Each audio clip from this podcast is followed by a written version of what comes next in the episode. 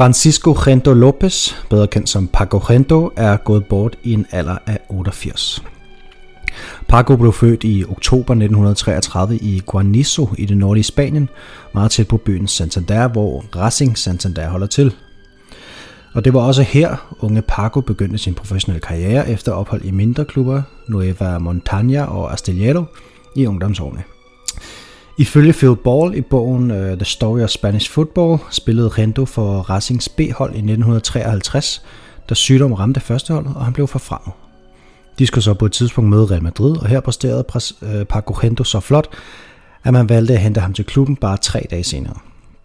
Her blev han den eneste spiller til at deltage i alle klubbens seks europæiske triumfer fra nitten seksoghalvtreds til nitten tres og igen i nitten seksogtres. På den måde er hans karriere unik, fordi han både var med på det oprindelige altdominerende hold i Europacuppen, øh, men der spillere som, som Puskas og Di Stéfano var ved at være færdige, kom det Beatles-inspirerede Jeje-hold til. Unge spillere, der skulle genopleve klubben, som for eksempel Pirri, Manuel Sanchez, Amancio, Manuel Velázquez med flere, og altså Paco Gento som lederen på banen. De blev selvfølgelig altdominerende i Spanien med ni mesterskaber i tresserne. Paco Gento spillede ifølge Real Madrid punktum com seks hundrede kampe for Real Madrid og scorede et hundrede og toogfirs mål fra nitten treoghalvtreds til nitten enoghalvfjerds. Og øh, det var en lille indledning på øh, en kæmpemæssig figur i Real Madrid, som desværre er gået bort. Jesper, øh, jeg har dig med mig i dag, og så har vi også øh, Malte med her i studiet i vores lille special udgave til ære for Paco Gento. Vi lægger ud med dig, Jesper. Hvad... Øh Hvad, hvad var Paco Gento for en type? Det første, man lige tænker på, når man hører Paco Gento, det er jo hans hurtighed, fordi han var lynende hurtig. Altså, han var jo den hår, absolut hurtigste spiller på, på den her tid. Man sagde om ham, at, at han øh, løb hundrede meter på, på elleve sekunder, vel at mærke med bolden. Og det var, det, det var allerede dengang, eller jeg vil tro, at det, det allerede, eller i dag også øh, er ekstremt hurtigt, øh, det, det vil jeg faktisk sige, det er. Men dengang rendte han, han jo fra, fra alt og alle, øh, og, og jeg kan, kan egentlig bedst øh, sammenligne det med, med det øh, Amoklip Gaspé lavede på Marc Bartra i Copa del Rey-finalen i, i to, var det to tusind og fjorten, hvor han oversprintede ham. Forskellen var bare, at Paco Gento gjorde det med alle, altså han rendte fra alle forsvarsspillere. Der var ikke nogen, der kunne følge med ham. Så, så det er det, man først og fremmest tænker på, øh, når, når man hører navnet Paco Gento, men, men så havde han jo en, en fremragende teknik også, og et, et, et glimrende spark. Øh, så, så det var alt i alt en, en helt støbt spiller, øh, og et kæmpe ikon øh, på, skulle han jo udvikle sig til at blive. Og Malte, du har fulgt klubben i lidt færre år, end Jesper har. Hvad tænker du, når du hører det her navn? Jamen for det, første, for det første så tænker man jo tilbage på de her øh, finaler i, i nitten halvtredserne, fordi han er jo den sidste, der er tilbage fra den tid. Vi mistede jo Di Stéfano i, ja, var det to tusind og fjorten eller sådan noget, så Paco Gento, han var jo den her kæmpe skikkelse, og som, som også har den her stolte rekord med at have vundet flest Champions League titler af alle. Så det er, han er jo han er jo også en, han bliver jo kaldt Mester Europa Cup, fordi det er jo det, man forbinder Gento med. Han har jo den her helt særlige rekorder, som du siger, Niklas, i din indledning, så bygger han jo bro mellem to forskellige æraer i Real Madrid, hvor man ligesom gik fra de, fra de store øh, drenge fra halvtredserne, de her kæmpe stjerner, der, der tog en masse Ballon d'Or titler, Copa, Di Stéfano, Real og, og så videre, Puskas, til det her Jægerhold, hvor det blev mere øh, spansk, og man vandt de hjemlige titler i stedet for, og der var han ligesom med i begge dele. Så det er jo, altså man, man, man bliver jo bare trukket tilbage til en, til en helt anden tid, øh, hvor, øh, altså, for, altså det er jo, det er jo vildt, når man ser de her, de her klip, fordi altså man kan jo gå ind og finde de gamle kampe og de gamle, nogle, nogle gamle highlights med Paco Gento, og det er, det er faktisk lidt svært, synes jeg nogle gange, at se, at, at vi er halvtreds eller halvfjerds år tilbage, fordi jeg tror, han var sådan en, en forgangsmand, han var sådan en, nu har vi nogle gange snakket om, hvordan Roberto Carlos, han skabte den, den moderne venstreback, der tror jeg også godt, man kan snakke om Paco Gento som, som sådan en, en forgangsmand for, hvordan kantspil skulle, skulle fungere, fordi han var jo en anden type end, øh, end de andre stjerner derinde, der skulle score alle målene. Han var jo en, det kan vi måske komme tilbage til, men han, er, han bliver meget ofte beskrevet som, øh, der er ligesom to ord, der altid hører sig til Paco Gento, når man læser om ham. Og den ene ting er, at han er lynende hurtig, øh, og den anden ting er, at han var ydmyg.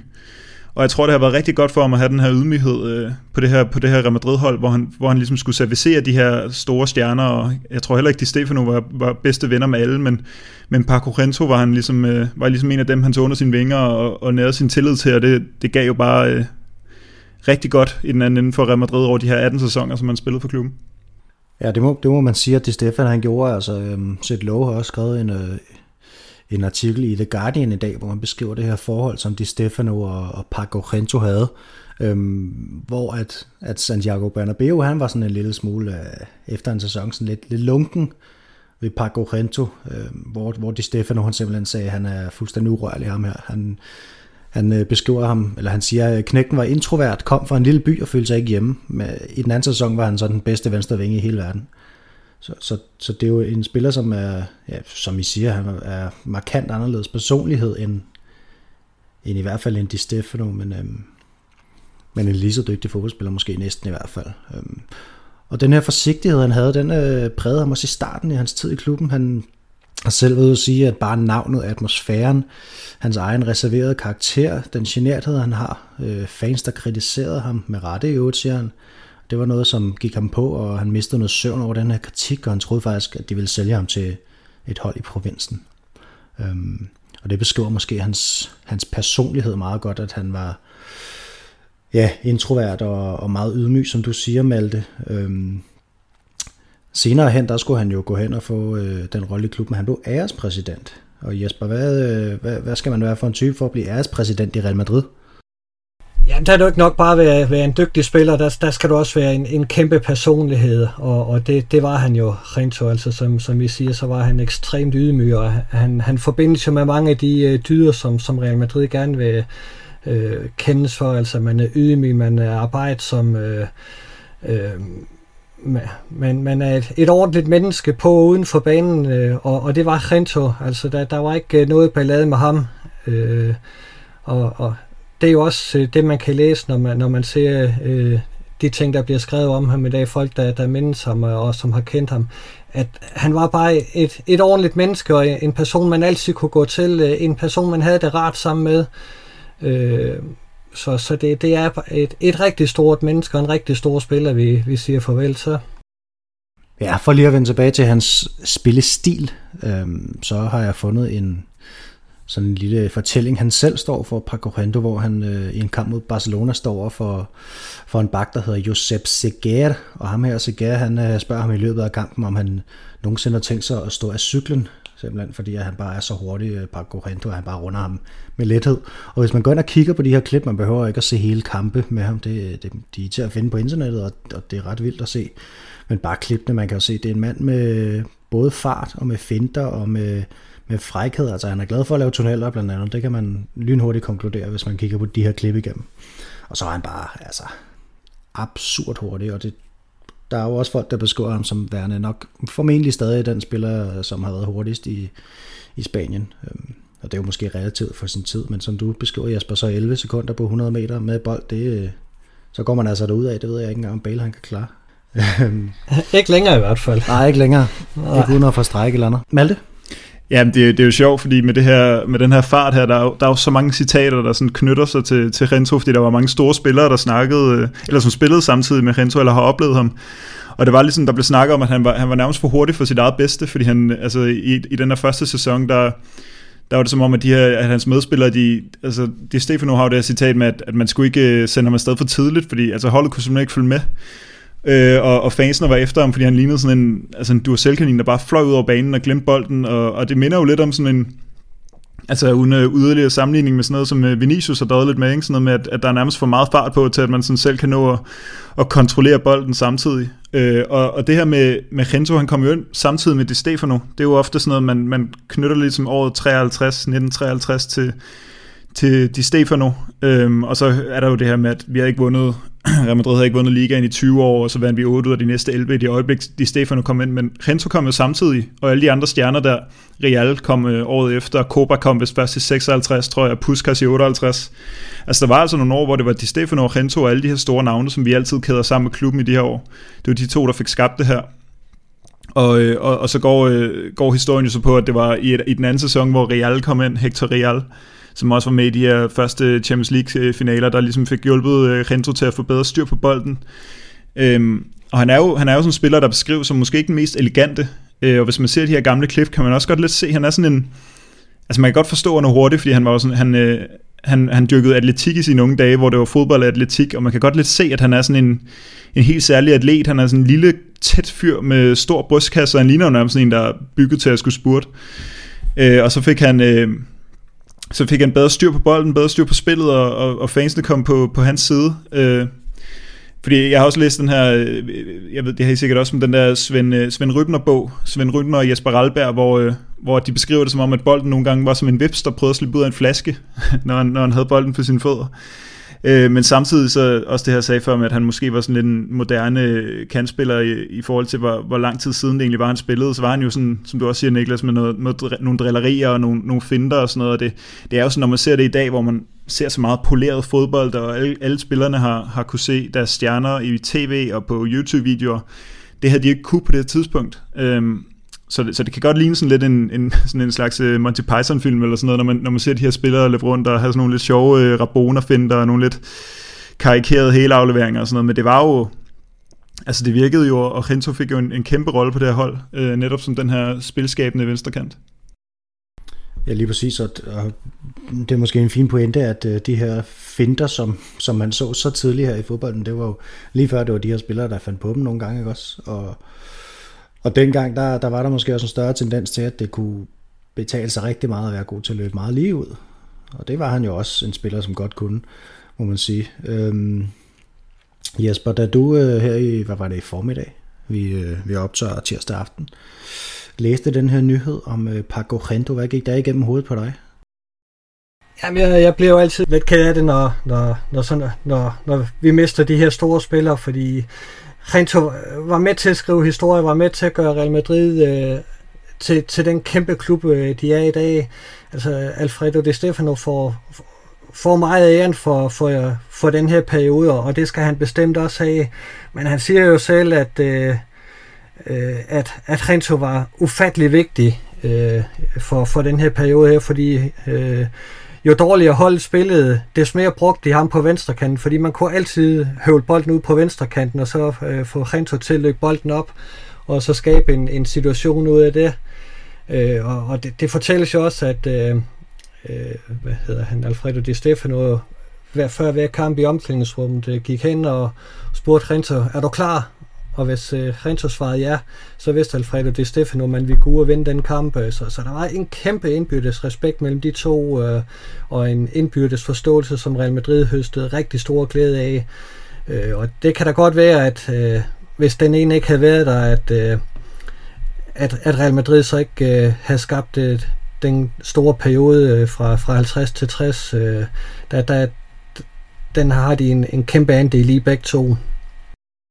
Ja, og altså, har I nogen fornemmelse om, hvor, hvor stor Paco Gento han var i sin samtid?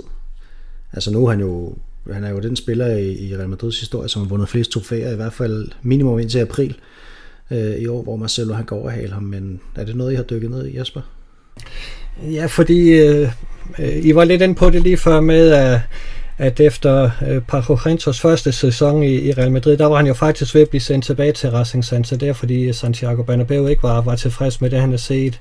Altså Gento øh, startede øh, med at spille stort set hele første sæsonhalvdel og blive øh, buet ud af publikum, fordi øh, han afsluttede fra alle mulige og umulige vinkler, og han øh, mistede tit bolden, øh, og, og anden turneringshalvdel spillede han stort set ikke. Og der var det jo så, at hvad hedder det, Santiago Bernabeu ville hente Espina tilbage, som man havde udlejet til Racing Santander i forbindelse med Gento-handlen. Men, men det modsatte Alfredo Di Stéfano, så han bankede på hos Bernabeu og sagde, at jeg er nødt til at have en spiller, som, som giver mig bolden igen, når, når jeg afleverer den til ham. Og, og det, det er måske faktisk helt grundstenen til, til den real, succes, Real Madrid fik i, i de her år. Fordi der, der blev indledt nye måder at tænke fodbold på i, i, i Spanien, hvor, hvor man begyndte at kombinere op gennem banen øh, flere spillere, frem for at det bare var en enkelt spiller, der, der førte bolden frem. Og det var noget, Di Stéfano selv havde erfaring med fra, fra sydamerikansk fodbold, øh, men, men også øh, den tid store øh, landshold Ungarn øh, benyttede sig af det med blandt andet midtbanespilleren Bocic, har jeg vendt og, og læst mig frem til, at, at de De havde også det der med at kombinere sig op gennem banen, og det, det var jo den samme måde Real Madrid begyndte at spille på, øh, hvor det ikke bare var en enkelt spiller, der, der skulle føre bolden frem, men man kombinerede ned fra en række og, og hele vejen op igennem. Så, så han var med til at tegne en ny æra i spansk fodbold, og en, en ny måde at, at tænke fodbold på, og, og var dermed forud for sin tid, og, og var med til at, at, at skabe øh, det her store hold. Malte? Ja, så spurgte du også lidt ind til hans, hans størrelse i samtiden, og der kan man jo sige, at, det, at det her, de her spillere, vi har nævnt, Raymond Kopa og, og Puskas og Di Stéfano, det er jo netop sådan nogle spillere, der, der gør, at han aldrig kom helt op og var Ballon d'Or-vinder. Der er jo stadig kun én spansk spiller, der har vundet Ballon d'Or, det var Luis Suárez, der jo faktisk spillede på samtidig, øh, samtidig og også var en af de få spillere, der lå foran ham i, i Ballon d'Or i nitten nioghalvtreds, hvor han er oppe og, og ligger højst på, på Koring, hvor han bliver nummer otte. Og der er det jo netop de her andre Real Madrid-spillere, så sådan en som Luis Suárez, øh, som, som ligger over ham.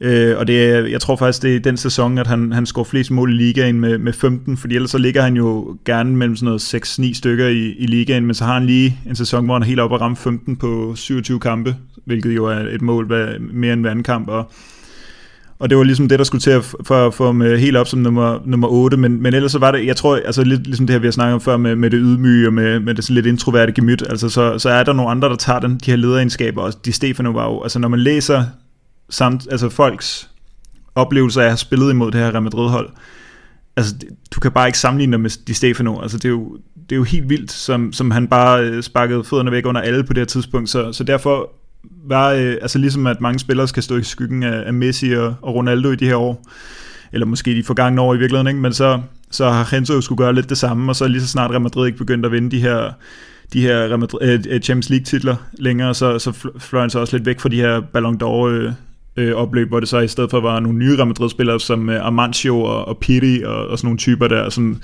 som begyndte at blande sig på de lister der, men så det var, ja, hvad var det...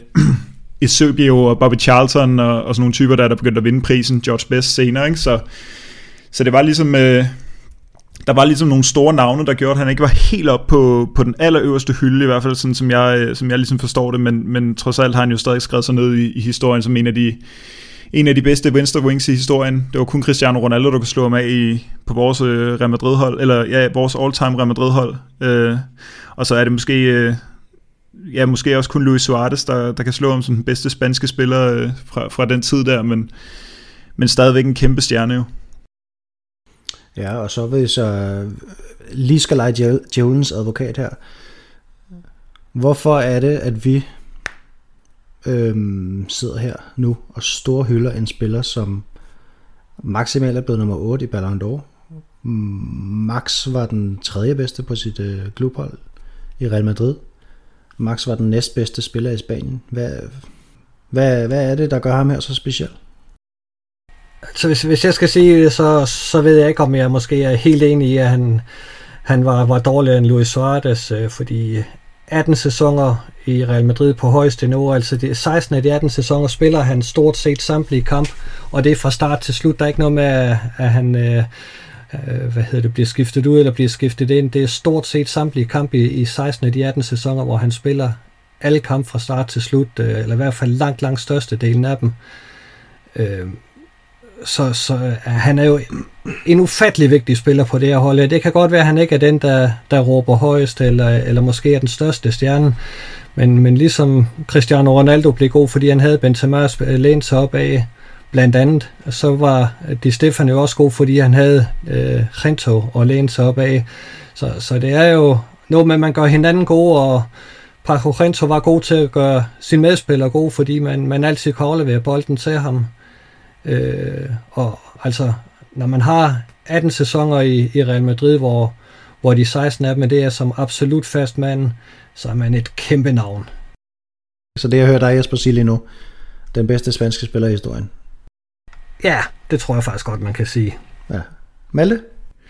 Ja, jeg vil, øh, vil fortsætte lidt af den der med, med, altså med hans tid i Real Madrid, fordi han er jo en af de her spillere, der også øh, spiller hele sin, øh, sin karriere færdig i Real Madrid. Der er jo mange spillere, der ligesom kom hen og fik nogle andre, nogle andre klubber efterfølgende. Di Stéfano var jo i Espanyol for eksempel, og Raúl var i, i Schalke osv. osv. Så, så det var også en fed del af historien, at Gento han bare spiller, så til han ikke kan mere. Øh, og han tog ligesom over, han fik jo den her lederrolle på holdet efter de helt store stjerner, som, øh, ja, som dem vi har nævnt så mange gange efterhånden, de, de smuttede fra klubben, så var det, så var det Gento, der blev, der blev kaptajn, og, Jeg, jeg fandt faktisk sådan en, øh, en, øh, en katalansk avis, hvor de beskriver hans... Øh, hans kamp efter den her finale i nitten seksogtres, hvor de ligesom beskriver, og det jo kommer vel at mærke fra en katalansk avis, der siger, at han, deres, hans driblinger var lidt langsommere, han, hans løb var ikke så ofte, men hans, og hans fart beskriver de så, som nu kan man rent faktisk følge med med det blotte øje, ikke? Altså, hvilket betyder, at han var stadig absurd hurtig, men, men nu kunne man ligesom, øh, ligesom forholde sig til, hvad det var, man så, og, og der blev han den her kæmpe store lederfigur, og han, han, han kom også lidt længere til banen, tilbage på banen og lå, og bragt noget balance til holdet, så han udviklede sig også ind i, i en lederrolle, øh, hvilket også er en smuk historie. Og hvis man ser den her, den her øh, hvad hedder det, sådan en afskedsvideo, som, som Real Madrid har lagt op, så hører man også til sidst de her citater, hvor han siger, at, at Real Madrid var hans familie, og Real Madrid var, var hans liv, ikke? Så det er jo en, en mand med Real Madrid helt ind i hjertet, og det er jo kun den her ene sæson, der ikke gør, at han er en fuldstændig vaskeægte one-club-player. Øh, Og så er jeg jo fuldstændig enig med dig, Jesper. Jeg, jeg vil også have ham højere end, end uh, Luis Suárez. Det er mere den her med, med hans, uh, hans, altså det her renommé. Altså simpelthen, at der, ku, der er kun en spansk uh, spiller, der har vundet Ballon d'Or. Det er desværre sådan en, en pris, der, der nok heller ikke betød så meget på det her tidspunkt. For det første var der jo en masse sydamerikanere, der ikke, der ikke blev talt med overhovedet, men det er bare sådan en, en, en, en, en, et, et stempel, der på en eller anden måde betyder noget for eftertiden. Men, men Gento var jo altså gigantisk. En kæmpe, en kæmpe spiller, og og hvis du proppede Pelé ind ved siden af Ronaldo og Messi, ville han måske også være den tredje bedste spiller, så, så det, er jo, det, er, det er jo bare fordi han var, han var blandt så store øh, spillere på det tidspunkt. Nu spurgte du ind til det, Niklas, øh, om hvorfor han, kunne man, når han kun var den tredje bedste spiller, ikke? Men, men det er jo simpelthen derfor. Og nu har vi nævnt, vi har nævnt Gareth Bale, vi har nævnt øh, Vinicius, vi har nævnt øh, Karim Benzema. Sådan både i status og i spillestil, kan, kan han sammenlignes med nogen? Nu, nu taler jeg sådan lidt for vores yngre lytteres skyld måske, hvis de ligesom skulle sætte ham op på et eller andet. Er der nogle moderne spillere, som I siger, han har hurtigheden for ham her, han har driblingerne for ham her? Er der nogen, som I ser i dag, eller har set inden for, lad os sige, sidste ti til femten år, som minder om ham her? Man kan jo se, der, der, der er nogen i dag, der har sammenlignet ham lidt med, med Vinicius, og, og der, der synes jeg da godt, man kan se nogle sammenligningspunkter, fordi altså hans... Øh, Første, nu blev det så sæsoner desværre for Vinicius, men hans første sæsoner i Real Madrid var jo også præget af, af en tvivl, og, og, og var det en, en spiller, man skulle bygge på. Øh, men men øh, der har han jo så vist i den her sæson her, at, at det er det og, det, og det er en spiller, man kan smække bolden mod venstrekanten, og så lade Vinicius løbe op akkurat, som man kunne øh, med, hvad hedder det, Paco Gento dengang. Så, så hvis, hvis man skal lave en sammenligning, så, så er Vinicius måske den, der, der kommer sådan tættest på. Øh, og det, det kunne da være skægt, hvis vi om tolv år kan, kan sidde og sige, hold da op for en, en spiller. En tretten mesterskaber. Ja, gerne. Til Vinicius. Ja. Ja, øhm, og det er jo faktisk øh, lidt kuriøst, fordi i den seneste uge her har vi i hvert fald minimum skrevet to artikler om Paco Gento. Vi har jo blandt andet skrevet den her med, at Modric har, han har nu overhalet ham som øh, en af de spillere med flest kampe efter deres femogtredive års fødselsdag, øh, hvor Paco Gento han nåede niogtres, og, og Modric han er oppe på halvfjerds nu. Øhm, og så selvfølgelig i forhold til Marcelo og, og de vundne trofæer i Real Madrid, de, at Marcelo nu har udlignet Paco Gentos, øh, hvad er det, treogtyve. Øhm, så det er selvfølgelig den næste rekord, der står, der står til falds. Øhm, Og det kommer selvfølgelig til at ske senere til maj, tidligst til april, når der er Copa-finale. Øhm, han blev jo præsident, ærespræsident efter Di Stéfano dør, er det ikke rigtigt? Jo. Ja, det siger vel også lidt om, at ja, igen det her med, at måske øh, armbevægelserne har ikke været lige så store, og derfor har, har sådan den... den status, han har i eftertiden, heller ikke været helt den samme. Altså, han skulle ligesom komme efter Di Stéfano også her, øhm, men, men, men han øh, har også været i Real Madrid i, i andre øh, roller, og jeg har lige læst en artikel af, af Vicente del Bosque, som beskriver ham som en meget, meget krævende mand, faktisk, over for de unge spillere i Real Madrid. Altså, han var en, en, en mand, som... Øh, hvor alt ikke var godt nok, og hvor han, fordi han vidste fra sin første år, eller fra sit første år i Real Madrid, hvor hårdt det kunne være, hvis du ikke gjorde det godt nok, fordi det er ligesom der, den tid, han beskriver som tiden, hvor han mistede søvn. Øhm, for mig at se, lyder det jo som, som, som nærmest starten på madridismo, og nogle gange så kan man Så kan man snakke om, da Raul og, og Morientes kom til, at der blev der indgivet sådan en helt særlig vin, vindermentalitet i holdet igen, øhm, som jeg tænker, at den mistede man måske dengang i, i tresserne omkring, lad os sige seksogtres, da den seneste Champions League-titel ligesom kom i hus, før den i Amsterdam i otteoghalvfems. Øhm, for hvordan var, hvordan så man ligesom på, på ham med Paco Rento i, i de år, hvor han, hvor han ikke var spiller i klubben, og måske heller ikke var ærespræsident, men i den mellemtid der, har I nogen idé om det? Jamen, altså der har jo altid været en, en, en kæmpe respekt om ham i klubben, for netop fordi han var et, et meget ydmygt og, og, og venligt menneske, og han, han har jo bevaret kontakten til Real Madrid hele vejen op igennem, øh, altså både været ungdomstræner og... og øh, Og, og, og haft nogle forskellige roller i, i klubben, indtil han blev, hvad hedder det, ærespræsident. Øh, så, så det er jo en spiller, som, som har holdt Real Madrid tæt ind til sig, som, som øh, har haft et godt navn alle steder, og derfor synes jeg, det er oplagt, at, at, øh, at han på et tidspunkt skulle, skulle nå at være ærespræsident. Det, det var, han, var han helt oplagt til. Og, så så det, var, det var godt, at han nåede at, at få den ære med. Ja, jeg tror heller ikke, man skal, man skal nok ikke gå meget længere end bare lige ind på de sociale medier for at se, øh, hvor stor en, en fyr det her det var. Det er nærmest samtlige øh, spanske fodboldklubber og fodboldeksperter, både i Danmark og i Spanien, som, som faktisk ender hylde ham i dag. Øh, og en spiller, som alle bør kende til, synes vi jo, men, men som alle måske ikke kender til. Jesper? Ja, og, og så Real Madrid-spillere er jo også stort set alle sammen ud og, og rose ham, fordi uh, de kendte ham jo også. Altså, det var ikke bare uh, en legende, man havde, havde læst om uh, i et, et fanmagasin. Altså, det var en spiller, som, eller, eller en person, som var nærværende, og, og som, som spillerne kendte personligt. Uh, og det, det, det tæller jo også en, en hel masse i, i, i det eftermæle, at han, at han siden fik, at, at, at han, han var sådan et, et vældigt menneske. Uh, fordi det, det tror jeg måske ikke uh, altid... Real Madrid-legenderne har været, altså Di Stéfano havde ry for at være en person, som var lidt svær at, at komme ind på livet af, øh, og, og fangede man ham på det forkerte ben, så skulle man ikke regne med at få en chance nummer to, øh, for at komme i audiens og sammen, øh, men, men der var, der var Paco Rento jo, jo mere jordnære og, og, og mere ydmyge, øh, så, og, og det er jo det, der, der går igen alle steder, at, at han var bare et utroligt afholdt menneske. Ja. Øhm, og øh, Elche har også allerede meldt ud, at der på torsdag vil blive afholdt et øh, minuts stilhed inden, inden pokalkampen deroppe til ære for, øh, for Paco Rento. Øhm, hvis vi lige skulle kigge tilbage i historien, hvor skal han så rangeres henne i forhold til de største spillere i Real Madrid? Han kunne ikke komme på, på all-time-holdet, det, men det er, jo, det er jo på grund af en mand, kan man sige. Hvad, hvor, hvor skal han rangeres?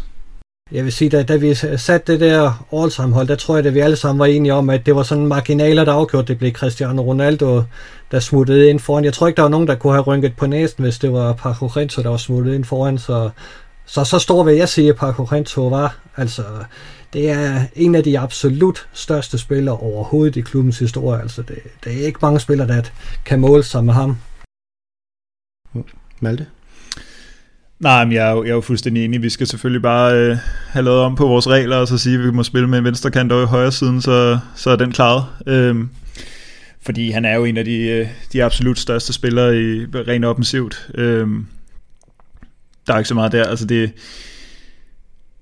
ja, jeg ved faktisk ikke, hvad, hvad mere jeg skal tilføje. Altså, han, altså det er bare så fed en historie, det her med, at han, han spillede så mange kampe. Altså det er jo også en hel del mål faktisk at score øh, de her et hundrede og toogfirs. Altså det er jo faktisk virkelig mange mål. Han ligger jo højt på alle Real Madrids lister, både trofæer, kampe, mål, øh, det hele.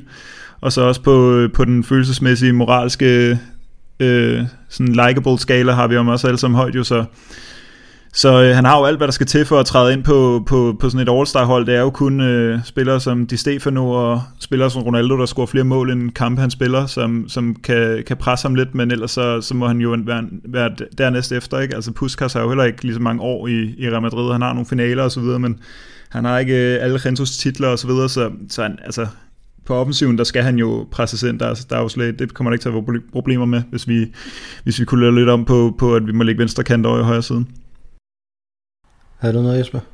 Ja, jeg, jeg tænkte lige, om, om man lige skulle, skulle have med, at fordi Malte, du sagde på et tidspunkt, at han, han startede øh, med atletik, og, og det, det er jo lidt bemærkelsesværdigt, at han faktisk først startede med at spille fodbold som femten-årig, og fem år senere skrev kontrakt, øh, kontrakt med, med Real Madrid, hvor han så skulle være i de næste atten år. Jeg synes, det er vildt at tænke på, at man spiller fodbold i fem år, og så skaber man sig sådan en karriere i Real Madrid efterfølgende. Det vidner altså også om øh, en spiller, der, der var klar til at og yde det, der skulle til, øh, fordi der, han har haft en masse ting, han skulle hen og lære øh, undervejs, øh, og der, der har han jo haft en, en hård lærermester i Alfredo Di Stéfano, som, som jo virkelig tog ved de unge spillere og øh, lærte dem den hårde måde at, at blive en fodboldstjerne på. Altså, der, der fik man ikke lov til at hvile på laurbæren, der, der, der skulle man ud og præstere hver eneste dag, øh, og det har, det har givetvis været godt for, for Gento, at, at han fik sådan en lærermester. Men, men jeg synes, det er vildt imponerende, at man, man starter med at spille fodbold som femten-årig, og så fem år senere starter en karriere på atten år i, i Real Madrid. Det, det er faktisk lidt vildt. Jamen, han ligner jo en af de her spillere, der var sådan et uh, totalt naturtalent, ikke? Altså, det, du skal bare proppe ham ind i den sport her, og så skal han nok lykkes på en eller anden måde. Han har jo selv været ude at sige, at der er en hel masse hårdt arbejde i det også, og så videre, men, men du, altså, du kan ikke uh, lave de løb der. Bare, uh, altså, det, det er jo... Man skal virkelig ind og se de her klip. Altså, det er, det er virkelig, virkelig vildt... Uh, Vilde, vilde klip, og man kan også finde de her kampe, som sagt, hvor man kan se om en hel kamp. Det er, det er, en, det er en helt særlig fart. Det er sådan noget Vinicius mod Puskas, ligner det. Altså gang på gang. Altså han, spr- han sprinter forbi, og, og nu spurgte det også lidt ind til Niklas, øh, hvilken spiller man kan sammenligne øh, ham med. Det er jo lidt sjovt det her med, at, at, at, dem, at dem du nævnte, så var det spillere, der havde, der var i modsat side i forhold til, hvad ben de bruger. Ikke? Der er Gento jo venstrebenet og lå i venstre side. Øh, dem har vi jo ikke nødvendigvis så mange af. Der har vi sådan noget Mitchell og Figo i, i højre side, ikke? Men Men øh, så det var også en lidt anden spillestil, hvor han bare skulle ned og, og slå bolden ind over, så, så en, et ydmyg væsen, der, var, der stod klar parat til at, til at servicere. Ja, jeg tror faktisk allerede, han spiller en førsteholdskamp for Racing, da han er sytten år, øhm, hvilket var imod spansk lov på det her tidspunkt, så den endte de vist nok med at blive taberdømt i. Men, øh, men det går altså pænt stærkt, må man sige. Øhm, har I mere, I gerne vil gå ind på i forhold til Paco Gento?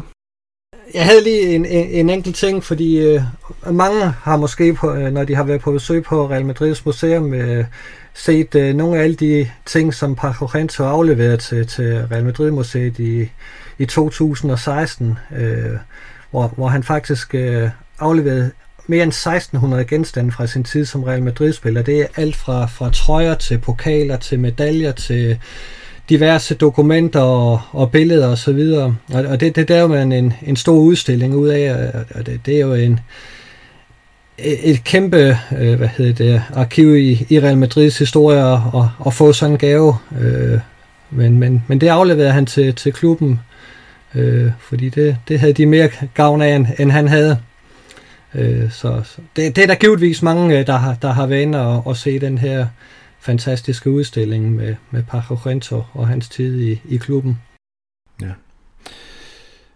Her til sidst, så øh, har flere også efterhånden været ude for i dag, at, øh, at man har nævnt det her over for nogle kammerater, og så har de sagt, hvem er det?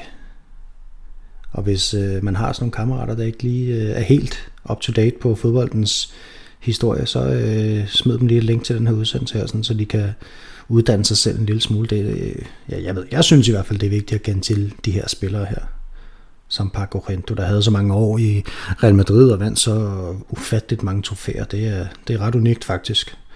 Øh, Malte? Ja, så hvis man tilhænger engelsk fodbold for eksempel, så kan man jo gå ind og, og finde Bobby Charltons uh, citat, hvor han beskriver Real Madrids sejr i tre et sejr over Manchester United i nitten syvoghalvtreds, hvor han beskriver, hvordan... Uh, Di Stéfano og Gento var med til at rundbarbere det her United-hold, så kunne man øh, få sin historik på plads der også den vej.